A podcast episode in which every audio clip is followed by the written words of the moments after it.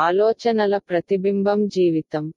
ఒక భర్త భార్యని అడుగుతాడు నువ్వు పొద్దున్నే ఖర్చులకి డబ్బులు అడిగావు నా దగ్గర కొంత డబ్బు ఉంది నా దగ్గర ఉన్నది ఇచ్చి వెళ్ళిపోయాను ఇప్పుడు ఇంత సంతోషంగా ఉల్లాసంగా ఎలా కనిపిస్తున్నావు అని అతను అడిగాడు. దానికి ఆ భార్య పొద్దున్నే వెళ్ళేటప్పుడు ఉన్నదానితో ఎలాగైనా మేకప్ చేసుకో అని చెప్పి వెళ్ళారు కదా అందుకే పక్కనే ఉన్న బ్యూటీ పార్లర్కి వెళ్ళి మేకప్ వేసుకుని నేను అందంగా ఉన్నానా? అని ఆమె అడిగింది. మనం చెప్పేది ఎంత ముఖ్యమో మనం చెప్పేది ఇతరులు అర్థం చేసుకోవడం దానికంటే ముఖ్యమైనది.